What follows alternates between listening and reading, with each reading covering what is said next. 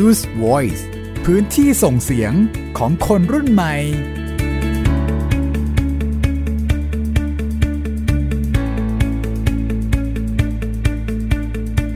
วัสดีครับ สวัสดีค่ะ นี่คือ Use Voice ครับ พื้นที่ส่งเสียงของคนรุ่นใหม่ครับ อยู่กับยีนทรณินเทพวงศ์ครับ มิวอัยดาสนศรีค่ะ เช่นเคยนะครับ พื้นที่นี้เปิดให้คนรุ่นใหม่ได้มาบอกเล่าประสบการณ์ดีๆนะครับ ส่งต่อเรื่องราวดีๆ ให้กับคุณผู้ฟัง จากความคิดเห็นของพวกเขานะ น่าสนใจมากๆเลยครับ ใช่ค่ะ แล้ววันนี้ก็อีกเช่นเคย เราหยิบเอาเรื่องราวที่น่าสนใจ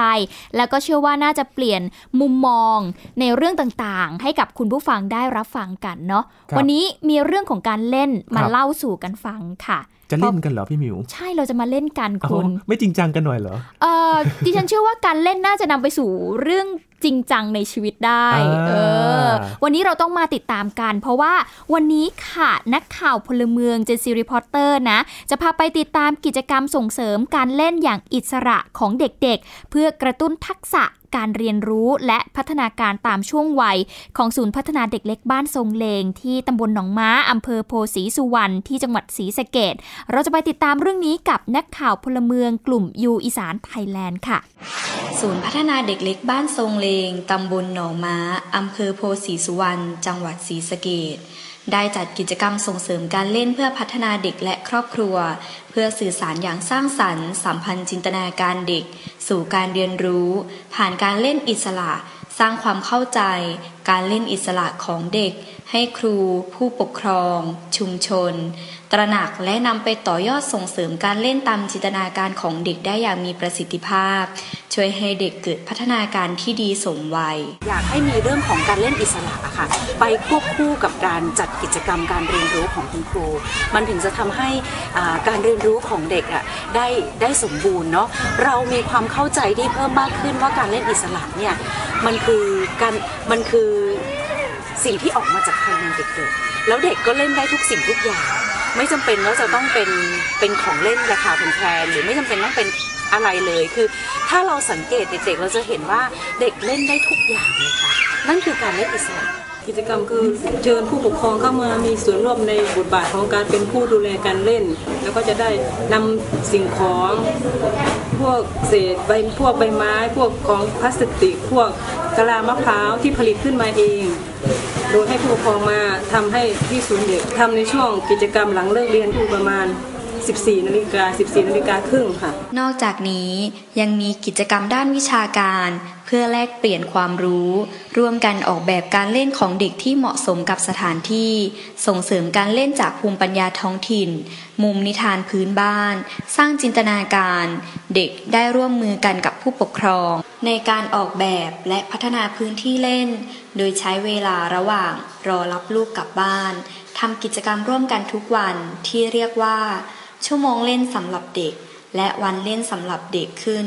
โดยมีผู้ปกครองเป็นผู้ดูแลในการเล่น ไปหอดบ้านเขาก็สิพยายามเล่นแบบคุณครูสอนเด่นเสียได้เขาสิมักแบบนั้นเขาสิเลียนแบบคุณครูพาเหตุอย่างเขาก็สิเห็นที่บ้านก็จะพาเขาแบบเอาดอกอัญชันนะคะตำตำใส่ใส่กับน้ำนิดหน่อยจะพาเขาทำแล้วก็ตัดก้านกล้วยแล้วก็จุ่มสีให้เขา ทำใส่กระดาษนะคะแล้วก็บอกเขาว่าเป็นรูปอะไรเขาก็จะตามกับเรา การเล่นคือชีวิตของเด็กๆ อย่างอิสระนั้น เป็นการสร้างความสุขให้เกิดขึ้นจากภายในตัวเด็ก ผ่านจินตนาการเชื่อมโยงความคิดนำไปสู่พัฒนาการรอบด้าน และค้นหาศักยภาพของตนเองอย่างอิสระ ช่วยให้เด็กลดเวลาการเสพสื่อออนไลน์ หรือติดสื่อออนไลน์น้อยลง และหันกลับมาเล่นที่สร้างสรรค์มากขึ้น เพราะคำว่าเล่นมันเปลี่ยนโลกได้ เปลี่ยนโลกภายในของเด็กๆ เปลี่ยนโลกภายนอก เกิดทักษะชีวิตที่ดีขึ้น จากเมื่อสักครู่นี้นะคะ คุณประสบสุขโบราณมูลค่ะจากมูลนิธิเพื่อการพัฒนาเด็กนะคะ เธอก็บอกว่าอยากให้มีเรื่องของการเล่นอิสระควบคู่ไปกับการจัดกิจกรรมการเรียนรู้ของคุณครู เพื่อให้การเรียนรู้ของเด็ก สมบูรณ์มากขึ้นนะคะ เรามีความเข้าใจมากขึ้นว่าการเล่นอิสระมันคือสิ่งที่ออกมาจากภายในของเด็กๆ และเด็กก็เล่นได้ทุกสิ่งทุกอย่าง ไม่จำเป็นจะต้องเป็นของเล่นราคาแพงๆ ถ้าหากสังเกตเด็กๆ จะเห็นว่าเด็กเนี่ยเล่นได้ทุกอย่าง นั่นคือการเล่นอิสระนั่นเองค่ะถ้าไปฟังจากด้านคุณครู ศูนย์พัฒนาเด็กเล็กบ้านทรงเลงจังหวัดศรีสะเกดนะครับคุณครูนารจันทระบอกว่ากิจกรรมที่ทำคือ เชิญผู้ปกครองเข้ามามีส่วนร่วม เข้ามามีบทบาทในการเป็นผู้ดูแลการเล่นด้วย ก็จะได้นำสิ่งของอย่างเช่น เศษใบไม้ พลาสติกกะลามะพร้าวนะครับที่ผลิตขึ้นมาเอง โดยให้ผู้ปกครองมาทำที่ศูนย์เด็กเล็กนี่แหละครับ แล้วก็จะทำในช่วงหลังเลิกเรียนนั่นเอง ไปฟังทางด้านผู้ปกครองกันบ้างนะคะ ที่มาดูเด็กๆนะคะ อย่างคุณนารีสมบูรณ์ค่ะ เธอบอกว่าเวลาที่หลานกลับไปถึงบ้านเนี่ยเขาก็จะพยายามเล่นแบบที่คุณครูเขาสอนนะ เขาชอบเรียนแบบที่คุณครูเนี่ยพาทำแล้วเขาก็จะทำตามครับผู้ปกครองอีกท่านหนึ่งนะครับ คุณสุภาวดีพลมั่น ก็บอกว่าที่บ้านเนี่ยเขาจะนำดอกอัญชันเนี่ยมาตำผสมน้ำเล็กน้อยค่ะแล้วก็จะตัดก้านกล้วยมาจุ่มสีให้เขา เอาไปทำใส่กระดาษอืมโอ้ น่าสนใจมาก ๆ เลยนะครับ แล้วบอกว่าให้เขาทำเป็นรูปอะไร เขาก็จะทำตาม ค่ะ แล้วนั่นก็เป็นกิจกรรมการเรียนรู้ บวกกับการเล่นของเด็กๆ ในครับโรงเรียนบ้านทรงเลงนะคะ ถามยินก่อนว่าปกติตอนเด็กๆ เนี่ย คุณชอบเล่นอะไรบ้าง โอ้ หลายอย่างเลย หรอ เล่นอะไรบ้าง ยกตัวอย่างได้ไหมแต่ปกติจะไม่ค่อยเล่นที่โรงเรียนเท่าไหร่ค่ะแต่ว่ากลับไปที่บ้านเนี่ยจะมี โอ้โห ของเล่นเยอะมากอืมจนตอนนี้เนี่ยก็ยังเก็บเป็นกล่องไว้อยู่เลยนะอ๋อห่วงมาก ไม่ให้คุณใครเล่นเลย มีอุปกรณ์การเล่นของใช่คุณใช่คไหมรับแล้วปกติคุณพ่อคุณแม่เล่นกับคุณด้วยไหมไม่เล่นคนเดียวอ๋อเหรอทำไมเธอดูเป็นเงาๆๆโลดเนาะเล่นแบบเล่นคนเดียวจริงๆเพราะว่าอือหือคุณพ่อคุณแม่ก็จะทำงานเราก็อ่าเล่นของเล่นไปคนเดียวแล้วการเล่นเอง แต่บางทีก็ขี้เกียจเก็บนะอ่าก็จะโดนคุณแม่บ่นใช่เต็มเออบ้านเลยค่ะ ก็เป็นการเล่นที่แตกต่างกันออกไปครับเนาะในในยุคนี้เราก็จะเห็นว่าการเล่นก็มีความสำคัญกับเด็ก อืมอาจจะต้องมองมุมใหม่มากขึ้นว่า เอ๊ะ การเล่นเนี่ยไม่ใช่เรื่องสาระอีกต่อไปแล้ว แต่มันหลายคือการนจะอาจจะโดนผู้ปกครองดุว่าอะเล่นอะไรกันแบบว่าอ่าเอิ่มมันดูไม่ได้อะไรเลยอะไรอย่างนี้อืมอืมนะคะ ก็อาจจะต้องมาลองปรับมุมมองกันดูว่า เอ๊ะ จริง ๆ การเล่นเนี่ย จริง ๆ ก็มีสาระได้นะอ๋อมัน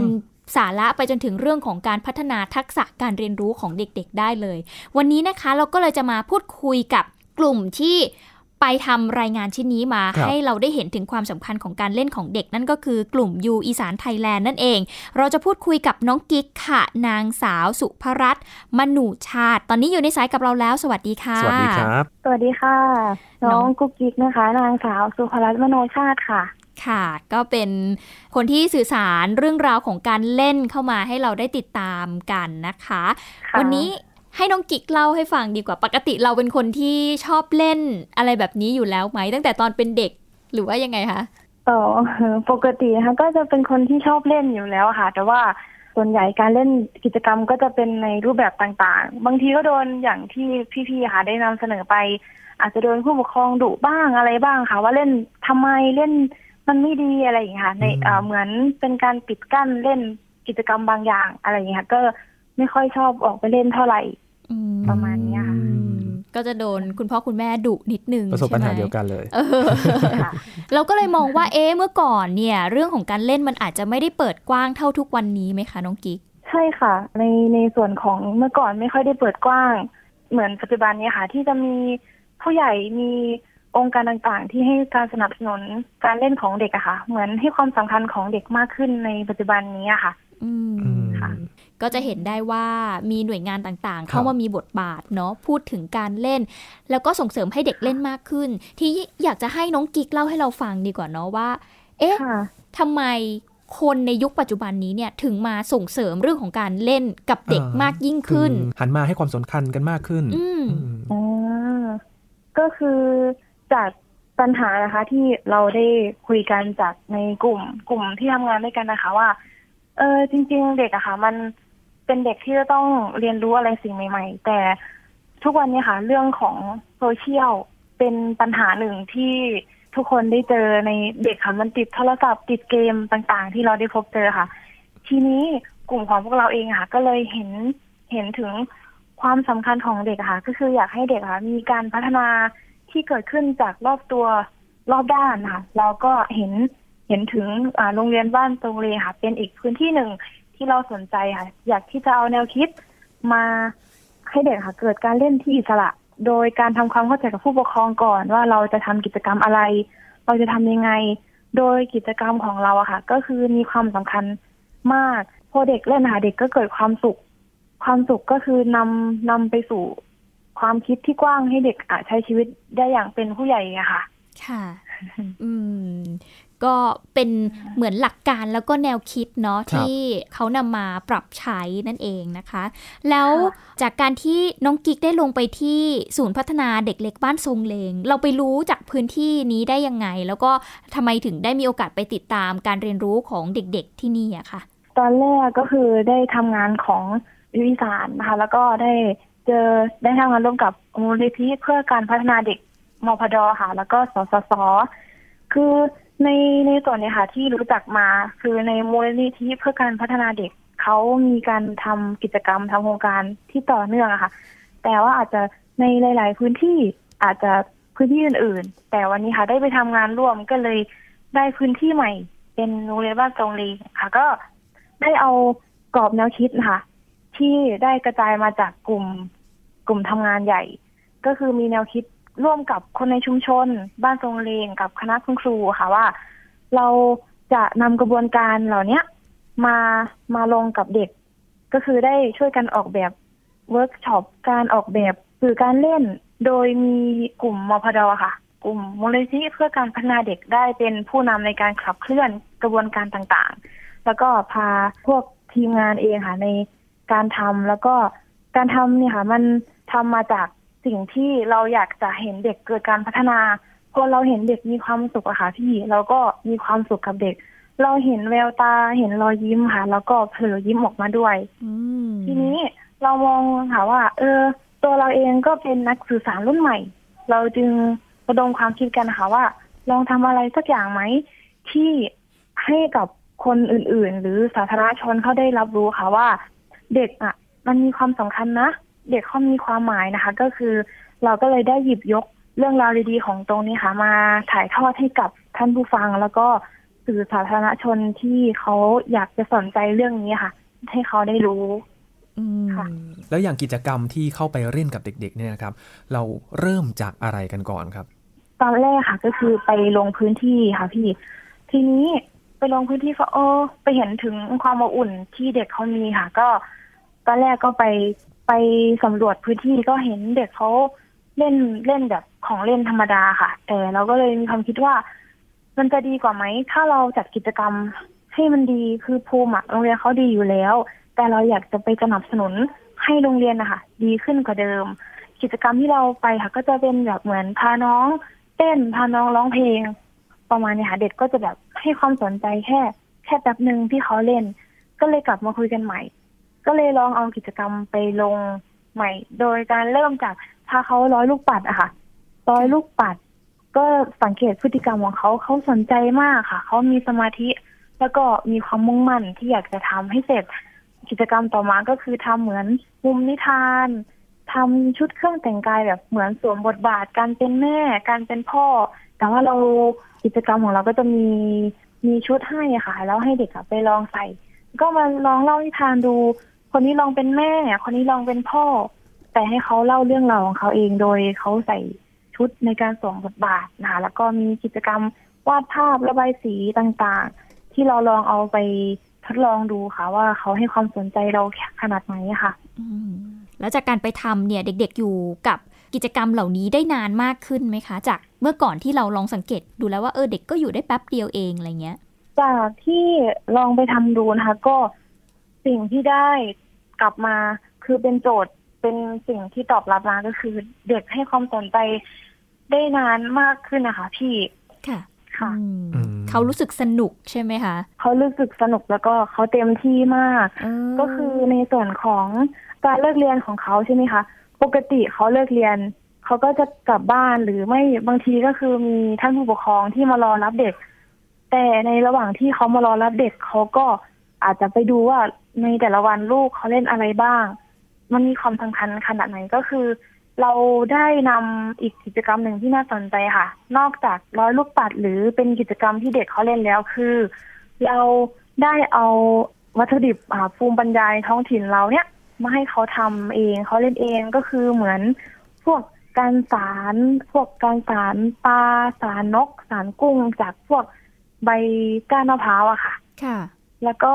พวก กลาเดิน พวกไม้ไม้หกอะไรอย่างเงี้ยค่ะเด็กเขาให้ความสนใจมากเขาสนุกแล้วก็ผู้ปกครองเขาก็เกิดความสนใจอในตรงในในจุดนี้ค่ะ จากที่เขามารับเด็กกลับบ้าน ก็คือรับกลับไปเลย แต่ว่าในส่วนนี้เด็กได้มีส่วนหนึ่งในการทำกิจกรรมกับผู้ปกครองอะค่ะอีกทีหนึ่งยังไงคะที่บอกว่ามีส่วนร่วมในการที่จะ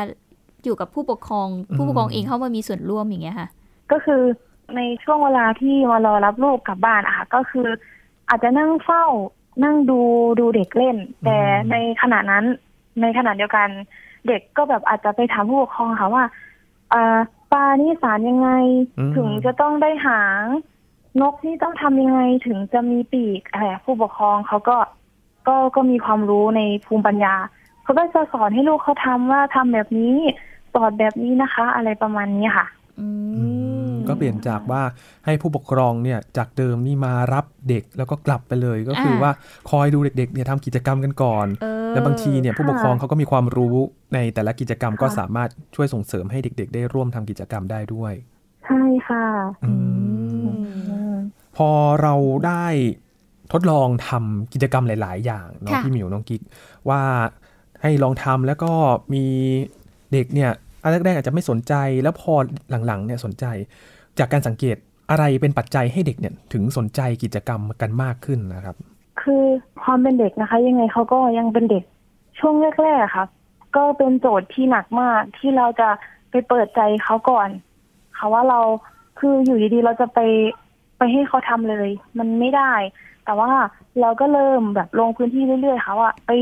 เปิดใจให้เขาก่อน เป็นกิจกรรมให้เขาก่อนอาจจะแบบมีสื่อไปให้เขาดูอะค่ะว่า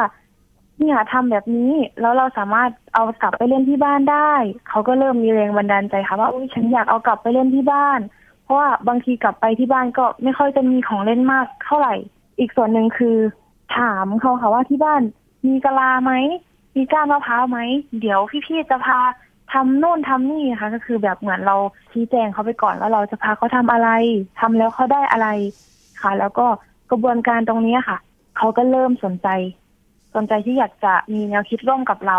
อีกส่วนหนึ่งคือมาจากความร่วมมือจากผู้ปกครอง จากชุมชนแล้วก็ท่านผู้บริหารในโรงเรียนนะคะเขาเห็นความสำคัญเขาก็เลยสนับสนุนเต็มที่ในในกระบวนการตรงนี้อะค่ะ จริงๆ เรื่องนี้สำคัญมากเลยนะค่ะก็คือหน่วยงานหรือว่าผู้ใหญ่เองที่จะคอย ผลักดันค่ะด้วยเนาะอืมจริง ๆ ก็ต้องเห็นความสำคัญก่อนแหละครับถึงจะนำไปสู่การปฏิบัติ แล้วก็ใช่สร้างให้เกิดการเปลี่ยนแปลงอย่างนี้เนาะน้องกิ๊กเนาะใช่แล้วค่ะ อืม แล้วจากการเล่นเนี่ย เราได้มีการสังเกตไหมคะว่า เอ๊ะเด็ก ๆ เนี่ยเขามีพัฒนาการทางด้านไหนเพิ่มมากขึ้นไหม จากการที่เขาได้เล่นในรูปแบบที่เออมันแตกต่างออกไป แล้วก็มีกิจกรรมที่สนุกสนุกๆแบบนี้ให้เขาเล่นอะไรเงี้ยค่ะนี่ค่ะ พฤติกรรมแล้วก็ พฤติกรรมของเขาค่ะ จะแบบเปลี่ยนแปลงมาก สังเกตได้จากรอยยิ้มค่ะ แล้วก็อืมแววตาของเขา จากเด็กบางคนนะคะเขาเขามีปัญหาทางครอบครัวคือพ่อแม่แยกทางกันเขาจะแบบมีสายตาที่เคว้งคว้าง หรือขาดความอบอุ่น แต่พอเราพอเขาได้มีกิจกรรมดีๆ แบบนี้ให้เขาเขารู้สึกว่าเขามีความสุขเขาได้ไม่ค่อยมีสายตาหรือแววตาที่เคว้งคว้างเขารู้สึกว่าเขา อบอุ่น เขารู้สึกว่าเขาได้ทำในสิ่งที่เขาชอบแล้วเขามีสมาธินะคะอืมอืมนี่คือสิ่งที่เราสามารถสังเกตเห็นได้อย่างชัดเจนเลยใช่ใช่ไหมคะ และจากการที่ได้มีกิจกรรมให้เด็กๆทำเนาะหลังจากนี้จะมีการต่อยอดหรือว่ามีแนวทางอะไรที่เราได้จากการทำโครงการนี้บ้างทำน้องกิ๊กสิ่งที่จะต่อยอดเลยนะคะ ก็ในเรื่องของการทำกิจกรรมค่ะก็คือ รูปแบบของกิจกรรมเราอาจจะมีกิจกรรมอื่น ๆ ที่มากกว่านี้จากพวกเวิร์กช็อปการออกแบบต่างๆ เราจะดีไซน์ให้มันให้เข้ากับยุคสมัยทุกวันนี้ค่ะ ในกิจกรรมตรงนี้ ส่วนความรู้ที่เราได้ตรงนี้ค่ะ เราเราได้พื้นที่ตรงเนี้ยที่มันโอเค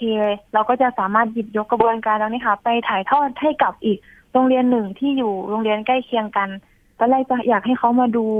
อ่ารูปแบบมาศึกษา กิจกรรมที่โรงเรียนบ้าโรงเรียนก่อน แล้วก็พอเขาได้เห็นกระบวนการ ก็จะหยิบยกกระบวนการตรงนี้ไปให้กับโรงเรียนอื่น ไปถ่ายทอดให้กับพื้นที่อื่น ๆ ให้เขาได้มีกิจกรรมดีๆแบบนี้เหมือนกัน ส่วนสิ่งที่เราทำแล้วเราได้รับก็คือ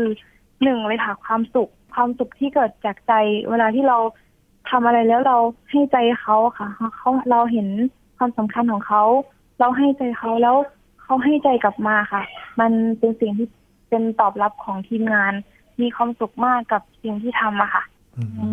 มนะคะนี่ก็คือสิ่งที่อาจจะเกิดขึ้นในอนาคตเนาะที่ครับจะมีการต่อยอดค่ะไป แล้วก็สิ่งที่น้องกิ๊กเองก็ได้รับจากการที่เออได้มีโอกาสทำกิจกรรมแบบนี้กับเด็ก ๆ เนาะครับอืมสุดท้ายนะพี่หมิวค่ะถามน้องกิ๊กเกี่ยวกับผลงานที่เราได้สร้างสรรค์ขึ้นมาให้กับคุณผู้ชมคุณผู้ฟังได้ติดตามผลงานของเราเรื่องของการส่งเสริม และสร้างการเรียนรู้ของเด็กที่จังหวัดศรีสะเกดเนาะ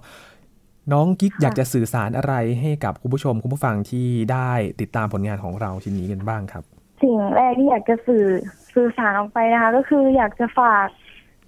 นักสื่อสารรุ่นใหม่นะคะ ที่เป็นนักข่าวพลเมือง ก็คืออยากจะฝากในเรื่องของกระบวนการทำงานนะคะว่า ปกติเราทำงานเรามีกิจกรรมดีๆ แต่อยากจะให้ออกแบบกิจกรรมเพิ่มเติมว่าเราอยากจะทำอะไรที่มันสร้างสรรค์ อยากทำอะไรที่ตอบโจทย์ให้กับคนในชุมชน แล้วพอทำปุ๊บเรื่องราวตรงนั้นนะคะ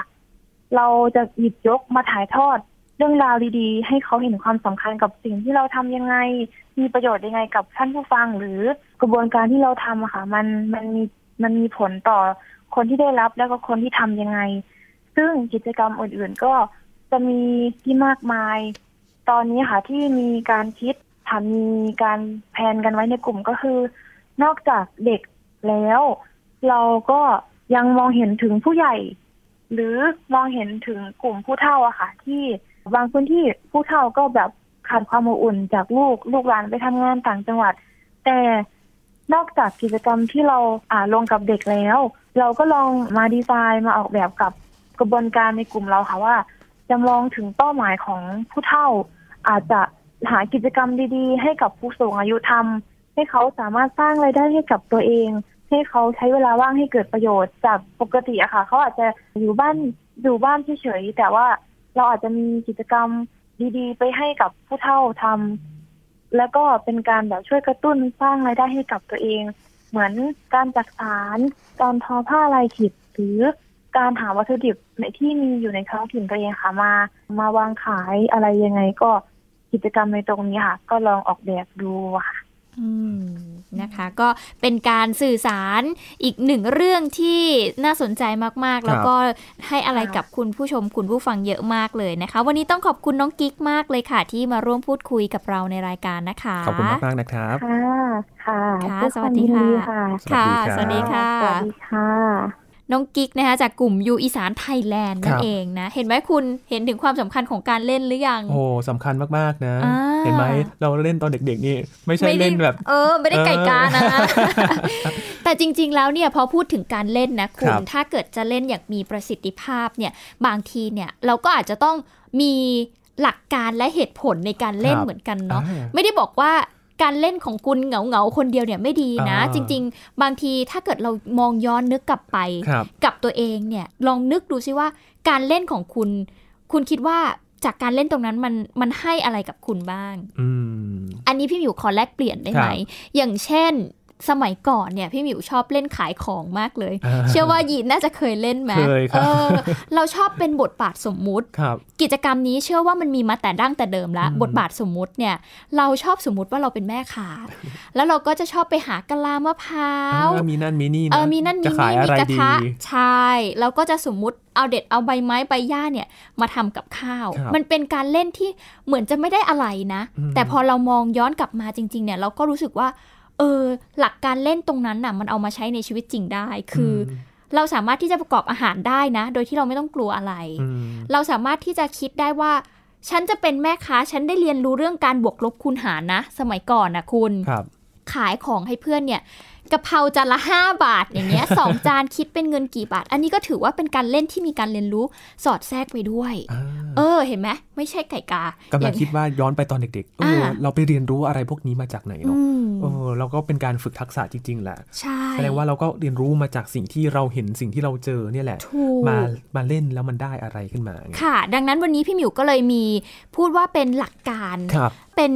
งานวิจัยเนาะที่มา support สิ่งที่พวกเราพูดให้คุณผู้ฟังได้ฟังกันนะคะ เพราะว่ามันมีงานวิจัยจำนวนมากเลยทีเดียวค่ะ ที่เขาบอกว่าการเล่นที่เกิดจาก การเล่นโดยอิสระเนี่ยนะคะทำให้สนุกสนานเพลิดเพลินมีความสุข แล้วก็ผู้เล่นเนี่ยมีใจที่จดจ่อเนี่ยเป็นส่วนสำคัญของชีวิตวัยเด็กในทุกๆ สังคม และวัฒนธรรมเลย การเล่นช่วยวางรากฐานการเรียนรู้และการพัฒนาค่ะ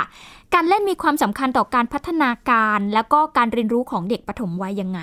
อันนี้เขาบอกว่าช่วยพัฒนาคุณสมบัติที่จะช่วยให้เด็ก ได้รับความสำเร็จในการทำงานเมื่อโตเป็นผู้ใหญ่ ครับ ฉะนั้นทักษะที่จะได้รับจากการเล่นจะเป็นพื้นฐานในการทำงานของเด็กในอนาคต เพราะว่าขณะที่เด็กเล่นเนี่ยเด็กได้มีโอกาสเรียนรู้ภารกิจและหน้าที่ของผู้ใหญ่ เป็นการฝึกวินัยในเรื่องของการทำงาน มีความรับผิดชอบ และรู้จักใช้เวลาว่างให้เป็นประโยชน์นั่นเองอืมสอดรับกับที่ เราพูดกันไปเมื่อสักครู่ไหมครับคุณเห็นไหม ตอนเราเล่นบทบาทสมมุติ เราก็ได้เรียนรู้ว่าแม่ค้าเป็นยังไงเออลูเขากต้องค้าทำอะไรเป็นยังไงบ้างใช่ เราต้องเรียนรู้ว่าเราต้องผัดข้าวให้เสร็จทันใจลูกค้านะ ก็เป็นการแสดงถึงความรับผิดชอบที่มีผ่านการเล่นของเด็กๆนั่นเองนะคะ และนอกจากนี้จากตัวอย่างทฤษฎีแล้วก็งานวิจัยดังกล่าวที่พูดมาเนาะจะเห็นได้ว่าเมื่อเด็กๆเล่น เด็กๆมีความสุข ความสุขเนี่ยก็จะนำไปสู่การเรียนรู้ที่ดีในทุกๆเรื่องครับนะคะความสุขเป็นพื้นฐานของการดำรงชีวิตของมนุษย์ ในการอยู่ร่วมกันอย่างเอื้อเฟื้อ แบ่งปันและเข้าใจ และถ้ามีโอกาสที่จะต้องฝึกฝนแบบทำซ้ำๆ สร้างสารรค์กระบวนการอย่างต่อเนื่อง ก็จะนำไปสู่การสร้างจิตสำนึก ความเป็นพลเมืองให้แก่เด็กได้ ซึ่งก็จะติดตัวเด็กไปจนถึงวัยผู้ใหญ่อืมมเห็นไหมมันสำคัญนะ ใช่สอดรับกับที่น้องกิ๊กเล่าให้เราฟังครับด้วยนะคะ ว่าเด็กๆเขาได้เรียนรู้อะไร เขาได้สนุกและพฤติกรรมของเขาก็เปลี่ยนตามไปด้วยอืมแต่นอกจากนี้ยังไม่พอนะครับคุณจะเล่นคนเดียวก็มันจะเหงาไปไหมถูกต้อง ผู้ปกครองเองก็เข้ามามีบทบาทเหมือนกันเนาะอืมที่จะช่วยในการส่งเสริมเขาครับไม่ปิดกั้นโอกาสที่จะให้เขาได้เรียนรู้ครับอย่างที่ยีนบอกว่าสมัยก่อนเนี่ย พ่อแม่ชอบว่ามากเลยเล่นทำไมเนี่ยอืมเล่นไปเพื่ออะไรเสียเวลามากินข้าวมาอ่านหนังสือดีกว่าไหม แต่ว่าเวลาเล่นเนี่ยแหละ คือช่วงเวลาที่สำคัญที่พวกเขาจะได้เรียนรู้นอกเหนือจากหลักวิชาการ ใช่ หลาย ๆ คนอาจจะสงสัยว่าเอ๊ะแล้วพ่อแม่เนี่ยจะมีบทบาทสำคัญยังไง ในการอืมที่จะส่งเสริมให้เด็ก ๆ เนี่ยได้เล่นค่ะหลาย ๆ คนอาจจะเข้าใจว่าเด็กเล่นอย่างอิสระก็คือการปล่อยไปเลย อันนี้ไม่ใช่นะอ่าจะบอกใช่ว่าพ่อแม่ก็มีบทบาทแล้วก็ ต้องดูแลเด็กๆในการเล่นด้วยนะครับพ่อแม่ที่จะต้องมาดูแลเด็กๆเนี่ยบทบาทสำคัญก็คือการสร้างบรรยากาศอ่าส่งเสริมให้เด็กเนี่ยได้เล่นอย่างสร้างสรรค์นะครับค่ะ ในการสนับสนุนเรื่องของซื้อของให้เล่น หรือว่าพาไปเรียนรู้พาไปเที่ยวไปดูสถานที่ต่างอืมๆเพื่อให้เด็กๆได้จดจำกับค่ะสิ่งที่เขาได้เห็นอืมบางทีเนี่ยอย่างที่เราพูดคุยกันก็คือการขายของอย่างเงี้ยอ่าเด็กๆมันก็สังเกตมาแหละ เราไปเรียนรู้มาจากไหนก็ที่เราพบเห็นนั่นแหละก็เลยค่ะมาเล่นกันไงอ่าแล้วก็เปิดใจให้โอกาสนะครับมีทัศนคติความคิดความเข้าใจเห็นคุณค่าแล้วก็ประโยชน์ของการเล่น อย่างเช่น มุมมองการเล่นเนี่ยมีสาระมากกว่า คิดว่าไร้สาระอ่าเอออัอันนนี้นี้สำสำคัคัญญเลยนะใช่ จะเล่นยังไงที่มันมันจะได้ประโยชน์พ่อแม่อืมเนี่ยเข้าไปส่งเสริมได้นะว่าแบบเออจะเล่นแบบยังไงที่มันมันได้ความรู้มาด้วยอืมได้บทเรียนจากการเล่นด้วยค่ะแล้วก็เคารพสิทธิของลูกในการเล่นนะครับ เด็กเนี่ยมักจะไม่ต้องการให้พ่อแม่เข้ามาอยู่ใกล้ๆในยามเล่นนะเขินจริงๆก็นะแบบคุณเออแบบอะขายของแล้วแม่มานั่งเฝ้าแบบนี้เออเออมันก็ทำตัวไม่ถูกเหมือนกันใช่แต่อาจจะต้อง ดูห่างๆอย่างห่วงๆดีกว่าอืมบางทีเนี่ยอาจจะเจอแบบอาของมีคมอะไรอย่างนี้เนี่ยอะค่ะเข้าไปแนะนำในบางครั้งบางคราวจะดีอือฮึกว่า เพราะว่าเด็กๆเนี่ยบางทีพ่อแม่อยู่ใกล้ไงมักจะถูกห้ามนู่นห้ามนี่ไงแล้วอ่าทำอะไรถูกแผลงๆมันมันจะไม่สะดวกอ่าทำอะไรแผลงๆเนี่ยแต่จริง ๆ นะ คุณผู้ฟังอันนี้พูดเลย เพราะครับว่าอย่างการที่ปล่อยให้เขาได้เรียนรู้อะไรอืมที่มันอาจจะ มีอุบัติเหตุบ้างเล็ครักบๆน้อยๆก็เป็นการปล่อยให้เขาได้เรียนรู้ว่าอืมเออ อันเนี้ยไม่ควรทำอาจนะจะได้จำไว้ว่าใช่อ่าอันเนี้ยไม่ควรเล่นอืมแล้วก็อย่างที่ยินบอกไปว่าดูห่างๆอย่างห่วงค่ะๆอยู่เคียงข้างเด็ก ๆเสมอครับ ให้ประสบการณ์ที่แตกต่างกันอืมก็คือคอยดูนี่แหละ คอยดูว่าเด็กๆเนี่ยจะมีอะไรบางทีเนี่ยพรสวรรค์อาจจะโผล่มาตรงนั้นก็ได้อ่าเออไม่แน่นะ ใช่ใช่และที่สำคัญนะครับ ให้กำลังใจในค่ะขณะที่เด็กกำลังเล่นนะครับ บางครั้งเนี่ยก็ต้องการแค่เพียงแบบพยักหน้า นั่งดูนั่งยิ้มไปเนาะอืมก็มีความสุขแล้วนะครับ แล้วก็ค่ะกลับไปมอง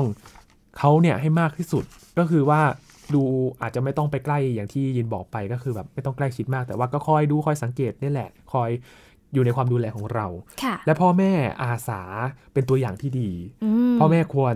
มีบทบาทในการสนับสนุนการเล่นอย่างเหมาะสมค่ะอย่างที่เราบอกไปก็ขอแนะนำว่าอันไหนที่แบบ ดีไม่ดีเนาะอืมแต่ว่าก็ไม่ถึงกับขั้นต้องห้ามเลย ให้เด็กค่ะๆได้เรียนรู้จากประสบการณ์ของเด็กๆนั่นเองค่ะเห็นนี่ไหมก็คือเรื่องของการเล่นครับที่ไม่ใช่เล่นธรรมดานะคุณเนาะแล้วก็อืมถือว่าเป็นอีกหนึ่งมุมมองที่ทำให้เราเปลี่ยนทัศนคติ หรือว่าเปลี่ยนมุมมองด้านการเล่นไปเลยนะครัคะบหลายคนอาจจะมองว่าอย่างที่เราบอกไปเออเล่นมันเล่นมันจะช่วยให้เด็กได้เรียนรู้ยังไงแต่การเล่นนี่แหละคืออ คือการเรียนรู้ที่สำคัญของพวกเขาเลย บางทีการเล่นนะ อาจจะทำให้บทเรียนที่ยากๆเนี่ยเข้าใจง่ายขึ้นด้วยนะอืมก็คือก็เป็นหน้าที่ของผู้ปกครองหรือว่าคุณครูเนี่ยแหละ จะย่อยบทเรียนที่มันแบบอาจจะเข้าใจยากนะอืมก็มาปรับเปลี่ยนเป็นการเล่นเรียนรู้ผ่านการปฏิบัติเนี่ยอาจจะทำให้เด็กๆเนี่ยเข้าใจสิ่งที่เราต้องการจะสื่อสารต้องการอยากจะให้เด็กเรียนรู้กันมากขึ้นค่ะนะครับ เดี๋ยวช่วงนี้เราพักกันสักครู่นะครับ เรามีอีกหนึ่งเรื่องที่ รอฟังจากคนรุ่นใหม่อยู่นะครับจะเป็นเรื่องอะไรติดตามได้ในช่วงหน้ากับยุสไว้พื้นที่ส่งเสียงของคนรุ่นใหม่ครับ Use Voice พื้นที่ส่งเสียงของคนรุ่นใหม่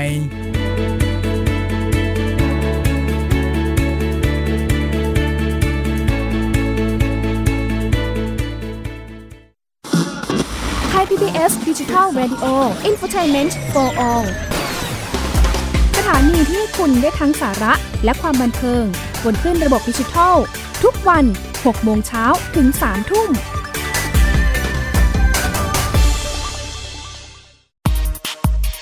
เพราะวิทยาศาสตร์อยู่รอบตัวเรา มีเรื่องราวให้ค้นหาอีกมากมาย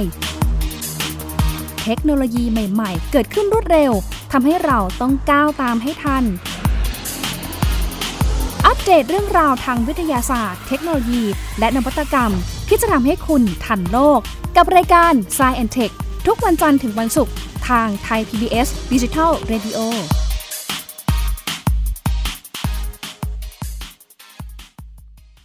มากกว่าด้วยเวลาข่าวที่มากขึ้น จะพัดพาเอาฝุ่นออกไปได้ครับ มากกว่าให้คุณทันในทุกสถานการณ์ ตามที่กฎหมายดังกล่าวกำหนดเอาไว้ มากกว่ากับเนื้อหาเที่ยงตรงรอบด้านนำมาใช้ในคดีเมาแล้วขับ มากกว่าในทุกทางออกของสังคม ป้องกันไม่ให้ปัญหาเกิดขึ้น มากกว่ากับข่าวรอบวันในทุกมิติ เครนก่อสร้างเกิดอุบัติเหตุขึ้น มากกว่าด้วยการวิเคราะห์ที่ตรงจุด ความพยายามของภาครัฐที่จะแก้ปัญหา และมากกว่ากับทีมข่าวมืออาชีพ ข่าวไทย PBS ให้คุณได้มากกว่า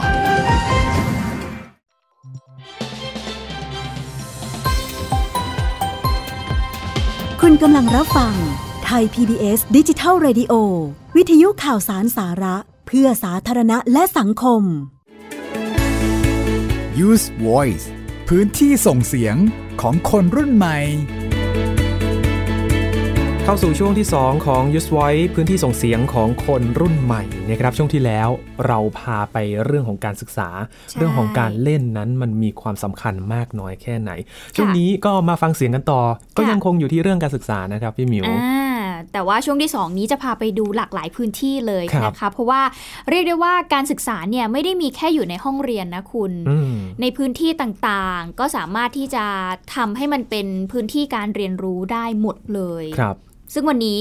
มีหลายพื้นที่เลยที่จะพูดถึงใช่ไหม ใช่ครับ และเรื่องแรกก็ยังคงอยู่ที่ภาคอีสานกันอยู่ ค่ะ เรื่องราวนี้จะมาดูวิถีชีวิตของน้องๆครับ เป็นนักเรียนอินเตอร์อ่าอินเตอร์ยังไงมาดูกันนะครับ วันนี้ จะพาไปติดตามเรื่องราวของคุณขวัญชิดโพกระสังชื่อคุณคุณไหมอ่าอ่าก็แน่นอนเราเคยคุยกับเขาไปแล้วใช่ก็คุยเกี่ยวกับประเด็นเรื่องของการศึกษาเนี่ยแหละครับเนาะครั้งก่อนไปติดตามเรื่องของการเรียนรู้อย่างมีส่วนร่วมที่จังหวัดศรีสะเกษนะครับ แต่ค่ะครั้งนี้เขาบันทึกเรื่องราวผ่านรายงานจากประเทศเพื่อนบ้านครับที่กัมพูชาอืมโดยปักหมุดผ่านแอปพลิเคชันซีไซนะครับไปติดตามเรื่องราวของคุณขวัญชิดกันครับ ตอนนี้ผมอยู่ที่ฝั่งประเทศกัมพูชาแล้วนะครับ ตรงนี้เป็นพื้นที่อ่าอำเภออะไรลูกจังหวัดอะไร จังหวัดบันตีมันเจอจังหวัดบันเตียเมนเจยนะครับ ตอนนี้ก็พอดีมากับคุณครูที่มาประสานงานอ่ากับผู้ปกครองนักเรียน เพื่อที่จะพรุ่งนี้มีกิจกรรมการลงแขกเกี่ยวข้าวที่โรงเรียนบ้านแสนสุขนะครับคุณครูบุญหลายได้มาเยี่ยมพร้อมมาบอกข่าวแจ้งผู้ปกครองให้ร่วมกิจกรรมนะครับ ก็ถือว่าเป็นสิ่งดีๆ ที่สองประเทศที่มีร่วมกันนะครับตรงนี้ติดตามไปด้วยกันครับว่าเป็นยังไงบ้าง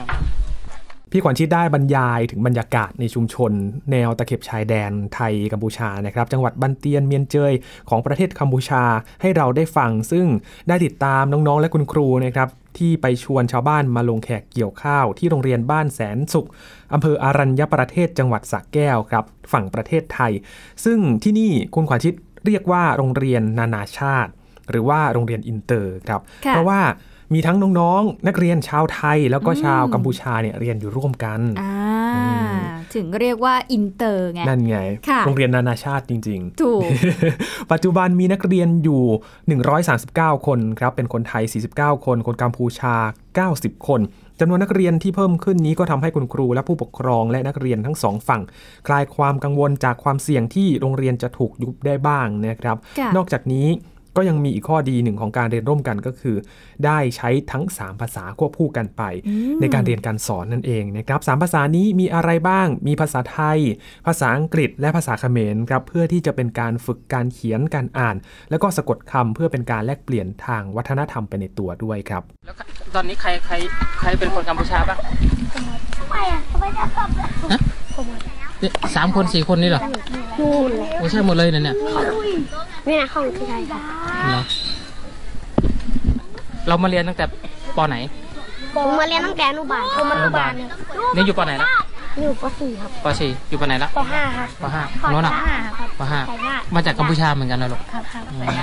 เดินมาไกลไหมล่ะไกลครับจากบ้านเหรอครับ ระหว่างมาเรียนที่นี่กับไปเรียนที่เขมรไปเรียนที่ไหนเยอะกว่ากัน ที่นี่ครับ ขอบ้านนั้นมาเรียนที่นี่เยอะอยู่ใช่ไหมครับ มากันกี่คนลูกประมาณ 90 90ร้อยประมาณ 90 คนเลยครับ โรงเรียนแถบชายแดนในหลายพื้นที่ก็มักจะประสบปัญหาจำนวนนักเรียนน้อยนะคะ ซึ่งส่งผลต่องบประมาณในการบริหารจัดการเนาะอย่างที่โรงเรียนบ้านแสนสุขเองก็เลยมีการจัดกิจกรรมต่างๆ ขึ้นนะคะ รวมไปถึงการลงแขกเกี่ยวข้าว เพื่อที่จะระดมทุนเอาไว้ ใช้ในการศึกษาของที่นี่ค่ะ ส่วนน้องๆที่มาเรียนจากฝั่งกัมพูชาก็อยู่ไม่ไกลนะคะ คุณผู้ฟังสามารถที่จะเดินเท้ามาเรียนแบบตอนเช้ามา แล้วก็ตอนเย็นเนี่ยกลับได้ทุกวันเลยอืมเพราะว่าอาจจะเป็นเพราะว่าเหมือนแถบชายแดนเนาะครับสามารถที่จะเดินทางไปมาได้นั่นเองนะคะระยะทางประมาณ 6 กิโลเมตรด้วยกันค่ะ และเพื่อพัฒนาแล้วก็ยกระดับคุณภาพการศึกษาของโรงเรียนในเขตพื้นที่ชายแดน ซึ่งมีอยู่กว่า 218 แห่งทั่วประเทศ เมื่อช่วงกรกฎาคมที่ผ่านมานะคะกองทุนเพื่อความเสมอภาคทางการศึกษาก็มีการลงนาม MOU เร่งแก้ไขปัญหาความเหลื่อมล้ำร่วมกับ กองบัญชาการตำรวจตระเวนชายแดนด้วย ก็อ่าเป็นความหวังที่อยากจะให้การศึกษาตามแนวชายแดนเนี่ยได้เข้าถึงทุกคนทุกกลุ่มนะครับพี่หมิวใช่ค่ะ แต่ว่าอย่างที่ประเด็นที่ยีนพูดเหมือนกันนะ ว่าพอเป็นแบบนี้แล้วเนี่ยทำให้พวกเขาคลายความกังวลเรื่องของความเสี่ยงที่จะเป็นโรงเรียนที่ถูกยุบครับเพราะว่าล่าสุดคุณคะก็ไม่รู้ว่าเป็นข่าวที่จะเรียกว่า เป็นที่น่าเสียใจหรือเปล่าก็ไม่รู้เนาะเพราะว่าล่าสุดเองก็มีหนังสือ แจ้งคณะรัฐมนตรีเรื่องการควบรวมโรงเรียนขนาดเล็กในสังกัดสำนักงานคณะกรรมการการศึกษาขั้นพื้นฐานค่ะด้วยสำนักเลขาธิการคณะรัฐมนตรี แจ้งมติคณะรัฐมนตรีใน คราวประชุมเมื่อวันที่ 7 ตุลาคม พศ 2562 เห็นชอบตามมติคณะกรรมการการกำหนดเป้าหมาย และนโยบายกำลังคนภาครัฐ ในการประชุมครั้งที่2ทับ2562 เมื่อวันที่ 20 มีนาคม 2562 เกี่ยวกับการควบรวมโรงเรียนขนาดเล็กในสังกัดสำนักงานคณะกรรมการการศึกษาขั้นพื้นฐาน รายละเอียดปรากฏตามสิ่งที่ได้แนบมาด้วยนะคะ สำนักงานคณะกรรมการการศึกษาขั้นพื้นฐานพิจารณาแล้ว เพื่อให้การดำเนินการตามมติคณะรัฐมนตรี บังเกิดผลอย่างเป็นรูปธรรม ขอให้สำนักงานเขตพื้นที่การศึกษาทุกเขต พิจารณาดำเนินการควบรวมโรงเรียนขนาดเล็ก ที่มีระยะห่างจากโรงเรียนในสังกัดสำนักงานคณะกรรมการการศึกษาขั้นพื้นฐาน ในตำบลเดียวกันน้อยกว่า 6 กิโลเมตร ให้บังเกิดผลอย่างเป็นรูปธรรม เพื่อยกระดับคุณภาพการศึกษาให้เพิ่มสูงขึ้น เพิ่มประสิทธิภาพการจัดการเรียนการสอน และลดภาระค่าใช้จ่ายงบประมาณด้านบุคลากร และการบริหารจัดการลง รวมทั้งรายงานผลการดำเนินการ และปัญหาอุปสรรค ให้สำนักงานคณะกรรมการการศึกษาขั้นพื้นฐานทราบโดยด่วนต่อไปนะคะ ก็เป็นหนังสือนะคะ แจ้งเรื่องมติคณะรัฐมนตรีในการควบรวมโรงเรียนขนาดเล็กนั่นเองครัค่ะบก็คือสรุปว่าจะมีการยุบโรงเรียนอืมเล็กนั่นเองนะคะครับก็ต้องมาดูกันแหละว่า จะทุกโรงเรียนไหมอืมตามเกณฑ์ของเขาที่มีการตั้งเอาไว้เนาะครับหรือว่าจะมีการประเมินคุณภาพของแต่ละโรงเรียนอีกทีนึงว่า เอ๊ะจะมีโรงเรียนไหนที่ยังพอจะสามารถบริหารจัดการแล้วก็เป็นโอกาสทางการศึกษาให้กับเด็กๆ ในแต่ละพื้นที่สามารถที่จะเรียนใกล้บ้านได้ครับอะไรอย่างเงี้ยเนาะก็ต้องติดตามกันด้วยนะ เพราะว่าปัญหาการยุบโรงเรียนผลกระทบตามมาก็คือว่าการที่จะเดินทางไปโรงเรียนถูกจากเดิมเนี่ยอยู่ในโรงเรียนใกล้บ้านไงค่ะก็จะเดินทางพ่อแม่ไปส่งได้สะดวก แต่ว่าพอภาพไปยุบโรงเรียนนี่ จะเดินทางอย่างไรก็ต้องวางแผนกันใหม่เนาะก็จะส่งผลให้เกิดภาระมากขึ้นกับครับครอบครัวของเด็กที่อาจจะไม่ได้มีฐานะที่ดีสักเท่าไหร่ บางคนเนี่ยเรียนใกล้บ้านเพราะว่าหนึ่งอาจจะไม่ได้มีตังค์มากนักครันะบในการที่จะ มีเงินส่งให้ลูกๆเข้าไปเรียนเนาะแล้วก็หลายอย่างหลายปัจจัยเนี่ยครับมันทำให้เนี่ยก็เสี่ยงที่จะทำให้เด็กเนี่ยหลุดออกจากระบบการศึกษาด้วยเหมือนกันอืมก็ต้องมาติดตามเลยค่ะว่าพอมีมติออกมาแบบนี้แล้วเนี่ยปัญหาที่มันอาจจะเกิดขึ้นในอนาคตทางหน่วยงานที่เกี่ยวข้องจะมีการรับมือหรือว่าหาแนวทางในการช่วยเหลือเขายังไงบ้าง เพราะว่ากองทุน เพื่อความเสมอภาคทางการศึกษาอย่างที่เราถ้าเกิดเราติดตามกันเนาะครับก็จะเห็นว่าถูกตัดงบออกไปอ่าเพราะว่ากองทุนตัวนี้มันจะช่วยเหลือเด็กยากจนไงคุณครับเด็กที่ไม่สามารถที่จะเข้าถึงระบบการศึกษาได้ เขาก็จะให้เงินทุนตรงนี้ ไปช่วยเหลือพวกเขา แต่พอถูกตัดงบ ถูกยุบโรงเรียนเล็กไปอีกครับมันจะยิ่งทำให้เด็กที่ เข้าถึงการศึกษายากอยู่แล้วเนี่ย ยิ่งห่างไกลความความเป็นจริงเข้าไปอีกไหมหมายถึงว่า อาจจะห่างไกลการเข้าถึงระบบการศึกษาเข้าไปอีกอะครับเออโอ้อันนี้ก็เป็นปัญหาที่ เรื่องใหญ่เหมือนกันเรื่องของการศึกษาที่ฝากหน่วยงานที่เกี่ยวข้องก็ช่วยดูแลในเรื่องนี้ ถึงความค่ะเสมอภาคทางการศึกษาของคนทุกกลุ่มด้วยนะครับใช่ในประเทศค่ะไทย จากห้องเรียนชายแดนครับยินจะพาไปต่อกันที่ห้องเรียนแบบธรรมชาติกันบ้างอ่าขึ้นไปที่สูงสุดแดนสยามครับดอยอินทนนท์จังหวัดเชียงใหม่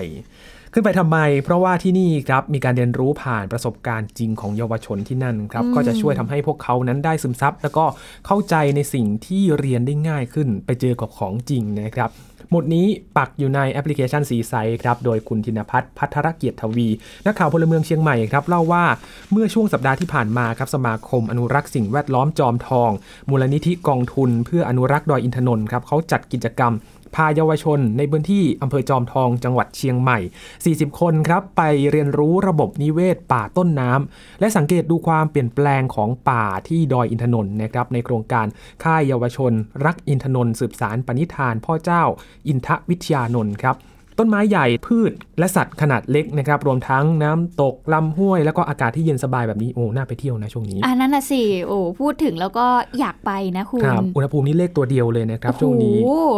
แบบนี้เลยครับ คือห้องเรียนใบใหญ่ของเยาวชนครับที่เข้าร่วมกิจกรรมในครั้งนี้ ซึ่งการที่เยาวชนได้เรียนรู้ระบบนิเวศของป่าต้นน้ำด้วยการเดินเท้าไปยังจุดสำคัญต่างๆ ตามเส้นทางธรรมชาติบนดอยอินทนนท์นะครับ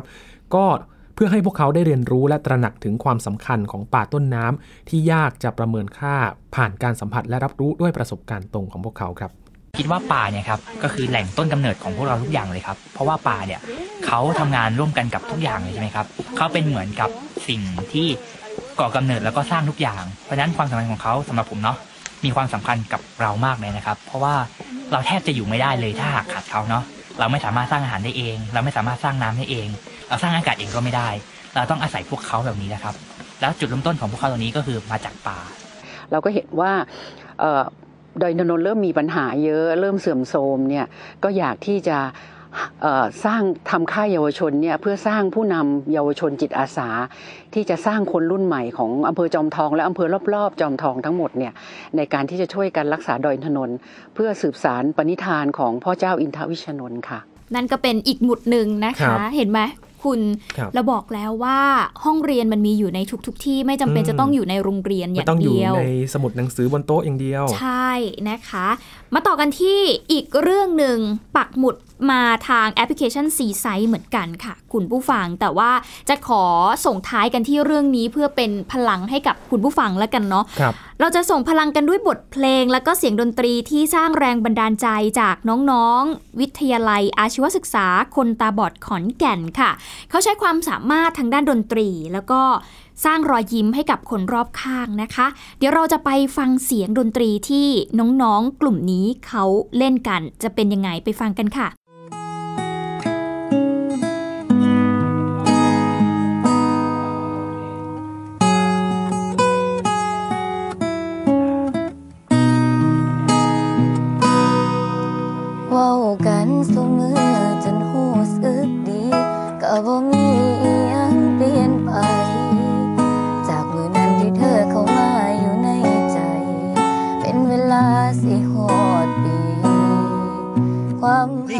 ของสมาชิกวงดนตรีวิทยาลัยอาชีวศึกษา คนตาบอดขอนแก่น ที่ร้องเพลง cover ของศิลปินต่างๆ เพื่อซักซ้อมฝีไม้ลายมือ เตรียมแสดงมินิคอนเสิร์ตที่พวกเขามีคิวแสดงเดือนละหนึ่งครั้ง เออเวลาได้ร้องเพลงนี่อ่าคือยังมีตัวเฮาอะเป็นจุดศูนย์กลางไหมคะตอนแรกอะ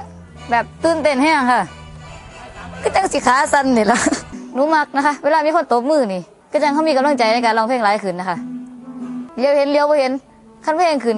แม่นไผกับมาเบิด นักศึกษาที่นี่มีมาจากหลายพื้นที่ทั่วประเทศครับ จัดการเรียนการสอนในระดับประกาศนียบัตรวิชาชีพ ชั้นปีที่ 1 ถึงชั้นปีที่ 3 รวมถึงการใช้ดนตรีมาพัฒนาศักยภาพของนักศึกษา ซึ่งอาจนำไปต่อยอดสร้างอาชีพในอนาคตก็สอนบ่ยากหรอกครับ เพราะว่าเขาก็คือลักษณะของคนที่สายตาพิการเนาะเอ่อเขาเขาก็บอกเขาว่าคือหนึ่งโดยการสัมผัสครับสองคือการได้ยินครับ ก็ตรงนี้แหละครับ คือมีความสุขครับให้แล้วก็สังคมได้ยอมรับอย่างนี้นะครับว่าคนพิการก็สามารถเล่นดนตรีได้ สามารถที่จะทำอาชีพตรงนี้ได้อย่างนี้นะครับ ตรงนี้แหละครับคือความสุขของคนเล่นดนตรี บทเพลงและเสียงดนตรีที่ส่งออกไป หลังจากได้ทำหน้าที่สร้างรอยยิ้ม และความสุขแก่ผู้ฟังแล้ว ด้านหนึ่งยังกลับมาสร้างพลังที่ต้นทางให้กับน้องๆสมาชิกวงดนตรี ได้เชื่อมั่นในศักยภาพของตนเอง ที่เป็นบุคลากรที่มีประสิทธิภาพของสังคม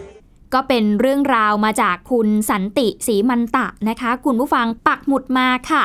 วิทยาลัยอาชีวศึกษาคนตาบอดขอนแก่นเนี่ยเป็นเพียงแค่หนึ่งในสถานศึกษาที่เปิดการเรียนการสอนให้กับคนพิการทางสายตานะคะ แต่ข้อมูลจากสำนักบริหารงานการศึกษาพิเศษ กระทรวงศึกษาธิการบอกว่า ยังมีโรงเรียนเฉพาะคนพิการอีก 48 แห่งทั่วประเทศค่ะ เพื่อให้เยาวชนทุกคนเนี่ยสามารถเข้าถึงการศึกษา ได้พัฒนาศักยภาพของตัวเอง แล้วก็มีรายงานสถานการณ์คนพิการด้วยนะคะ จากกรมส่งเสริมและพัฒนาคุณภาพชีวิตคนพิการ เมื่อวันที่ 31 ตุลาคม 2561 นะคะบอกว่า ทั่วประเทศเนี่ยมีคนพิการรวมกว่า 2 ล้านคน สัดส่วนสูงสุดกว่า8แสนคนอยู่ในพื้นที่ภาคอีสานนะคะ หรือว่าคิดเป็นร้อยละ 40 ของคนพิการทั้งประเทศเลย ดังนั้นถ้าทุกคนได้รับการส่งเสริมและพัฒนาศักยภาพที่ถูกต้องเหมาะสม ก็จะเป็นกำลังสำคัญในการพัฒนาชุมชนและสังคมไปด้วยกันนั่นเองค่ะ ก็เป็นอีกหนึ่งพื้นที่เนาะครับที่อะเป็นโรงเรียนสำหรับ ผู้พิการเนอะอืมคนพิการคนตาบอดให้สามารถเข้าถึงระบบการศึกษาได้ครับพอพูดถึงเรื่องนี้แชร์ประสบการณ์ให้ยีนฟังละกันเนาะเพราะว่าจากการที่พี่หมิวเองได้ทำรายการพิกัดเพศครับเราก็จะได้เห็นมุมมองต่างๆ ที่พูดถึงระบบการศึกษาที่เข้าถึงคนทุกกลุ่ม หรือว่าไม่ใช่แค่การศึกษานะ แต่มันคือโอกาสที่คนกลุ่มนี้เนี่ย จะได้เข้าถึงได้แสดงศักยภาพครับเนาะนอกเหนือจากโรงเรียนคนตาบอดที่ขอนแก่นแล้วคุณ ดิฉันแชร์อย่างนี้ว่ามันมีอีกหนึ่งเวทีเวทีประกวดความงามแบบประกวดนางงามอะอืมเขาก็เปิดโอกาสให้คนหูหนวกอืมได้โชว์ศักยภาพบนเวทีนี้ด้วยครับนะคะ ก็เป็นอีกหนึ่งพื้นที่ที่จะเห็นได้ว่าทุกวันนี้เนี่ยเหมือนสังคมเนี่ยเปิดโอกาสให้คนทุกกลุ่มสามารถที่จะแสดงศักยภาพของตัวเองออกมาเนาะ คนหูหนวกเนี่ยบางคนรู้สึกว่ามีคนตั้งคำถามเหมือนกันนะว่า เอ๊ะ คนหูหนวกจะมาประกวดประกวดแบบนี้ได้อย่างทำไรไมเออ อะไรอย่างเงี้ย แต่จริง ๆ แล้วเนี่ย เราอย่าลืมนะคะว่าจริง ๆเขาแค่บกพร่องทางการได้ยินอืมแต่เขายังมีศักยภาพอื่น ๆ ยังสามารถอ่านหนังสือได้ แสดงทัศนคติได้ มีความสามารถพิเศษอีกมากมายที่ ก็อยากจะโชว์ให้คนอื่นได้เห็นเหมือนกันอืมเออ ก็เป็นอีกหนึ่งพื้นที่ที่เออเราก็เห็นเราก็รู้สึกว่าเออ ทุกวันนี้มันมีหลาย ๆพื้นที่เนาะครับที่เปิดโอกาสให้กลุ่มคนเหล่านี้ได้โชว์ศักยภาพของตัวเองออกมา คือในยุคนี้เราไม่ได้เห็นเพียงแค่เวทีนางงามเท่านั้นนะพี่หมิวเวทีของคนทุกกลุ่มค่ะทุก ประเภทเลยที่เปิดโอกาสให้พวกเขาเนี่ยได้แสดงศักยภาพออกมา จะเห็นถึงความหลากหลายประเภทมากเลย แล้วก็แต่ละเวทีก็จะมีจุดเด่นที่แตกต่างกันไป ก็สามารถจะได้ติดตามพวกเขาได้ในเวทีต่างๆ เหล่านี้นี่แหละครับค่ะพอเราได้เห็นเรื่องราวต่างๆ แบบนี้นะ นอกจากเรื่องของการศึกษานะที่เราคิดว่าการเรียนเนี่ยไม่ได้จำกัดอยู่แค่ในห้องเรียนอย่างเดียวค่ะจำกัดแค่อยู่บนโต๊ะ เรียนหรือว่าคุณครูสอนเท่านั้นการเล่นหรือว่ารูปแบบอื่นๆ ก็สามารถเรียนรู้ได้ และนอกจากการเรียนในรูปแบบต่างๆ แล้ว การศึกษาก็เปิดโอกาสให้เข้าถึงคนทุกกลุ่มด้วย ใช่นะคะ เป็นเรื่องสำคัญมาก ๆ เลยนะครับ ที่เราจะได้เห็นการศึกษา มันเป็นเรื่องที่ไม่ได้มีเส้นแบ่งเลยจริง ๆ นะพี่หมิวถูอืกมแต่จริง ๆ แล้วอะพอพูดถึงเรื่องนี้เราก็ เราก็ยังมีหลายประเด็นที่น่าหนักใจเนาะครับ จริง ๆ เนี่ยอยากจะให้คุณผู้ฟังได้ลอง อุ้ยอันนี้ขายของได้ไหมคุณ จริง ๆ คือพอเราทำข่าวหรือว่าเราได้เห็นเรื่องราวเกี่ยวกับการศึกษาในครับหลาย ๆ ประเด็นเนี่ยเราก็รู้สึกว่าเออการศึกษามันมันมีทั้งด้านที่มัน dark มากๆ แล้วก็มีด้านที่แบบ fulfill มาก ๆ เหมือนกันนะอะไรอย่างเงี้ยค่ะ ก็เลยอยากแลกเปลี่ยน ถ้าเกิดใครมีโอกาสได้ฟังรายการห้องเรียนฟ้ากว้าง จะครับจะรู้ว่าเรานำเสนอในเรื่องของการศึกษาที่เป็นทางเลือกด้วยอืมอย่างการจัดการศึกษาด้วยตนเองครับหรือว่าที่เรียกกันว่า homeschool นะคะอืมมันก็มีหลายรูปแบบเลยนะคุณที่เป็นการเรียนรู้ที่ไม่ได้ตายตัว แล้วพี่หมิวทำรายการนี้ก็รู้สึกว่าเด็กที่เรียนโฮมสคูลเป็นเด็กที่โอ้โหอิสระมาก ๆ แล้วพวกเขาก็เก่งมากๆอะบางคนแบบเก่งมากจริง ๆ จนเรารู้สึกตกใจว่าแบบเฮ้ยนี่ขนาดไม่ได้อยู่ในระบบการศึกษาที่เป็นหลักสูตรแกนกลางนะครับเขายังเก่งได้ขนาดนี้เลยเหรออะไรเงี้ยอืมเราก็รู้สึกแบบ เออทึ่งมากๆ แล้วถ้าเกิดใครอยากจะหาข้อมูลนะคะ เพื่อที่จะเป็นแนวทางในการเรียนรู้ของลูกๆ หรือของตัวเองก็ตามเนี่ยสามารถเข้าไปฟังได้ก็จะเห็นว่า แต่ละบ้านที่จัดการศึกษาให้กับลูกๆ เนี่ย แนวทางไม่เหมือนกันเลยอืมแต่สิ่งสำคัญคือเขายึดตัวของผู้เรียนเป็นหลัก หรือตัวลูกเป็นหลักเลยครันะบในการที่จะแบบคุณชอบอะไร คุณถนัดด้านไหน อยากเรียนรู้อะไรส่งเสริมเต็มที่แล้วก็ จัดตารางชีวิตของตัวเองในการเรียนรู้เรื่องราวนั้นอืมๆอะไรอย่างเงี้ย หรือแม้แต่ด้านดักดักๆเราก็ยังมีให้เห็น เพราะครับว่าในในช่วงเวลานี้เนาะเราพูดถึงความเคลื่อนไหวด้านการศึกษา เราก็จะเห็นในหลากหลายมิติเลย เราก็จะเห็นถึงความพยายามในการที่จะปฏิรูปการศึกษาอืมให้ให้มันดีขึ้นครับจากเสียงที่เรารู้สึกว่าการศึกษาไทยมันควรเปลี่ยนได้แล้วอะมันควรที่จะ ให้ทันโลกมากกว่านี้ อะไรครับอย่างเงี้ยมันก็มีความพยายามจากหลาย ๆ หน่วยงานที่เกิดขึ้นมาเพื่อที่จะช่วยกันออกความคิดเห็นในการว่าเราจะปฏิรูปการศึกษาไปในทิศทางไหนให้มันดีขึ้นกว่านี้ ให้เด็กไทยรู้สึกว่ามันสามารถแข่งขันกับข้างนอกได้อะไรอย่างเงี้ยคุณอืมคือเราจะเห็นถึงความพยายามของหลาย ๆ หน่วยงาน หรือแม้แต่รัฐบาลเองครับเราก็ให้กำลังใจเขานะถึงแม้ว่าเออโอเค มันอาจจะยังรู้สึกแบบ เออไม่ถึงใจเราสักเท่าไหร่อะไรอย่างเงี้ยแต่เราก็ให้กำลังใจเขาว่าเขาก็อาจจะมีปัจจัยอื่น ๆ ที่เออติดขัดอยู่หรือครับยังไงอะไรอย่างเงี้ยก็ก็ต้องให้กำลังใจกันไปว่า เออจะจะปฏิรูปการศึกษาไปในทิศทางไหนอืมเรื่องนี้เป็นเรื่องใหญ่นะพี่หมิวเพราะว่ามันต้องใช่ต้องช่วยกันดูว่ามันจะมีความคิดเห็นอะไรที่สามารถจะมาช่วยปรับปรุงหรือว่าช่วยปฏิรูป เรื่องของการศึกษาได้เพราะว่าค่ะจริงๆประเด็นเรื่องของปฏิรูปการศึกษามันก็เป็นเรื่องที่พูดมาหลายปีแล้วเหมือนกันนะใช่แต่มันยังไม่เป็นรูปธรรมสักที แต่ตอนนี้ก็เห็นเห็นถึงการตื่นตัวของหครัลายบๆพื้นที่นะ หลาย ๆ โรงเรียนเองก็พยายามที่จะหาแนวทางของตัวเองเหมือนกัน อาจจะไม่ได้รับหลักสูตรแกนกลางมาครับซะทีเดียว แต่พยายามที่จะใช้ส่วนหนึ่งของ